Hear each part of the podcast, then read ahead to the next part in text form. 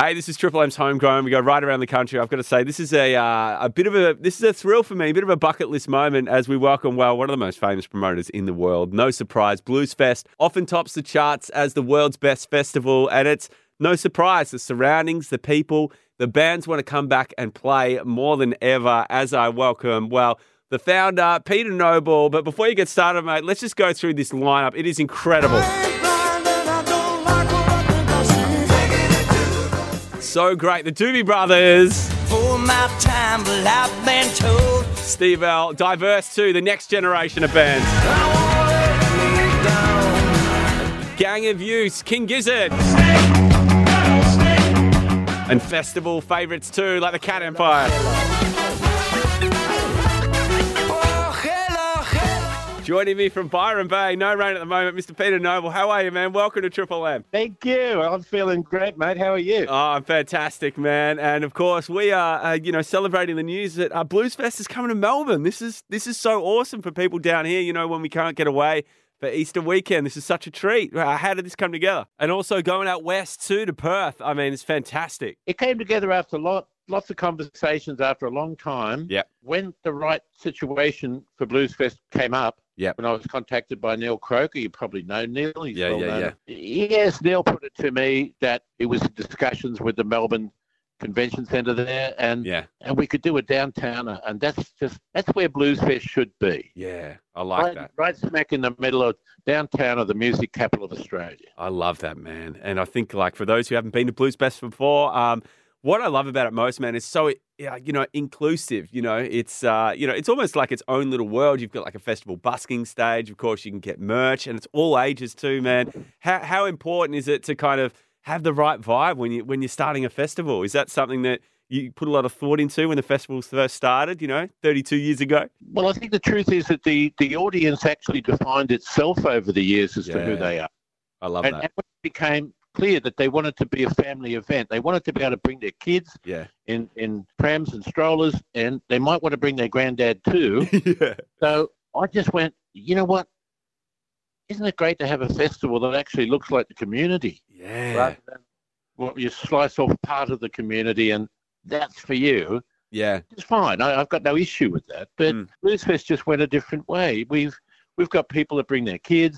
Yeah. We've got people that bring three and sometimes even four generations, and I just love that. Yeah, I think I think why that's so special is it's pretty rare that you get to experience, you know, these incredible bands that you bring out with your son, with your granddad, you know, obviously, you know, and you get to go away and, you know, spend this kind of quality time with family or friends and kind of, you know, witness this together. I feel like Bluesfest is the only place you can really do that. Yeah, Woodford's not a bad one up there in yep. Queensland. Of course. But uh, I get it. Port Fairy's not a bad one. Yeah. And, and I'm sure there's some that I'm not aware of. But uh, yeah. yeah, it's that thing that, you, you know, Dad can take his son and say, you know what, this is to me one of the great bands. And yeah. and next minute, the son's say, taking Dad and say, hey, Dad, have you heard of Gang of Youths? Yeah. yeah. Or King Gizzard? yeah. I love that. I, I love the fact that you have this intergenerational yeah. cultural exchange. Um, you know, we're, we, we, it's very easy to listen to the music of your generation. I've got yes. no issue with that, but it's also good to hear when there's some good stuff coming out that you're not aware of. Yeah. There's a mix of all that, you know? With Bluesfest, there's always a lot of great artists from every generation. Yeah. And to have artists like the Doobies coming out on their fiftieth anniversary tour with Michael McDonald back yeah. in the band, yeah. uh, it doesn't get any better than that. Uh, there must Sorry, be... Sydney, all the tickets are sold out, but uh, uh, it won't be long, I think, before Melbourne goes the same way, and then you'll just have to come to Byron. um, how much joy does this bring you as a music fan as well to kind of curate this lineup? It, it must be such a buzz. Yeah, I was lucky enough to sort of be in the music business from quite a young age, and yeah. at first a musician, and then I crossed to the dark side. Um, yeah. But I've always been a great music fan, and, and and so to be a music fan and be able to put together a music festival that uh, it was initially just blues, but we widened it over the years. But we all, but we always go. I always go, as long as it fits. Yeah. You know, there were years where we went, gee, can we go into gospel? Or and what about what they call alternative country, which they now call Americana? Yeah. Um, you know, we always found ways to sort of make the event appealing. plenty of music for the blues purists who yes. sometimes don't want to hear anything else. Yeah. But there's a lot of those too that just, you know, I mean, if, if the analogy was you want to eat bacon and eggs for brekkie every morning, every now and again you're going to want some music. Um, yeah, man. Set it up so that music fans can hear great music, but yes. we don't wander too far outside of that. That's, you know what, that is a great point. And I think you summarize so many people's Bluesfest experience. You go in there, you listen to, you know, one form of music, and then you'll, you'll do a wander around, you'll end up at a stage with a band you've never heard before, and all of a sudden, they are your new favourite band. I think that is why Bluesfest is so special. I think there'll be some new favourites this time. Here we've got good talent. Yeah. Uh, you know, I just I just writing a press release earlier today, and I just went, oh, boy. Have, have we got some great talent? And yeah. not only that, it's the first time since two thousand nineteen. Of course. We've been able to have a full international lineup. E- exactly, man. Yeah. Um, twenty twenty-two was pre- predominantly Australian artists with some Kiwis and a couple of internationals. Yeah. That was some great Australian artists. Yeah. I, I mean, I guess we've got to call Crowded House almost Australian, yeah. Australasian artists. Yeah. But, you know, there you had Midnight Oil on your last, their last tour, and Empire doing their last ever show before the, they broke up the original lineup. Yeah. That was a great festival. And so I just go, well, now I need to do another one. Yeah. But it's getting back to what we once were. You know, we were yeah. a big yeah. talent, talent that you're going to discover. I've also brought back a lot of favourites to this one, like Michael Franti and Spearhead and people yes. like that. Yeah. Because we haven't had a chance to see these artists, in most cases, four, five, six, seven years. Yeah, uh, and and so people go, oh, you you brought a few back. I go, yeah, but that's because they haven't been back for yeah. so long. and I think um, and I think like for those artists as well, Peter, I feel like they got their kind of first Australian start at Bluesfest. You know, they they played there, and that's where they kind of developed their fan base here. So it is special for those acts to come back where it kind of all started for them. You know, I, I don't think I've quite seen a year like it. I mean, yeah. there are. So, I, I asked for the report the other day of how many artists are on offer that we haven't booked yet. It went past two thousand artists. Really? And, and they probably won't get booked because we're nearly full now. Yeah, yeah, but yeah. It's just everybody wants to play Bluesfest, and it's kind of, in a way, it saddens me that so many great artists don't get to play Bluesfest.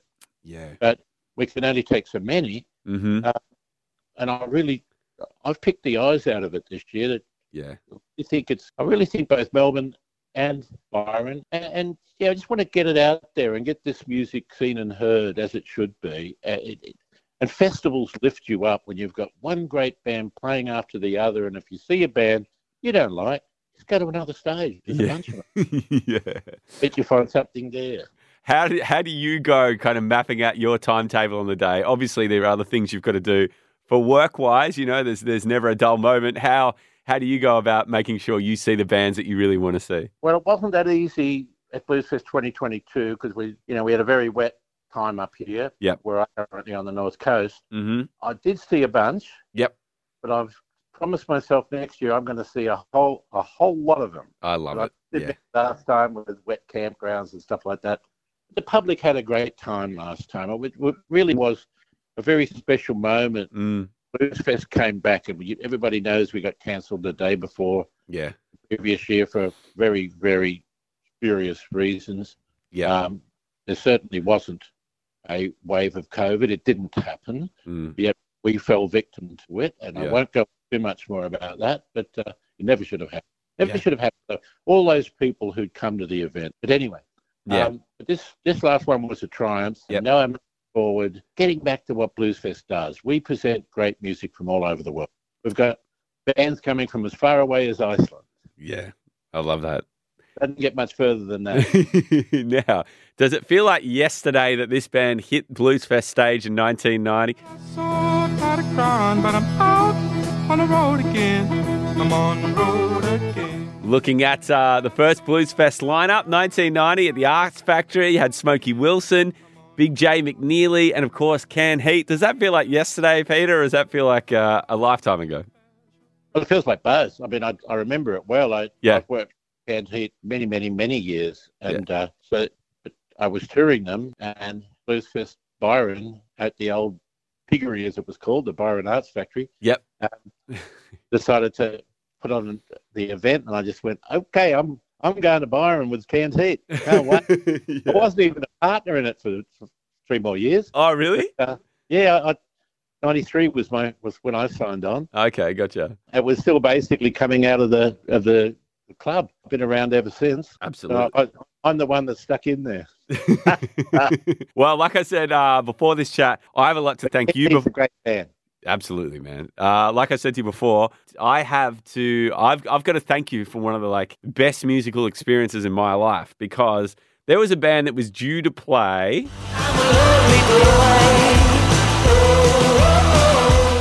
The Black Keys. They were headlining. Oh, yeah. They were headlining one of the stages, and last minute they had to pull out. And uh, my band, British India, we got the call. Going, are, are you here? Yeah.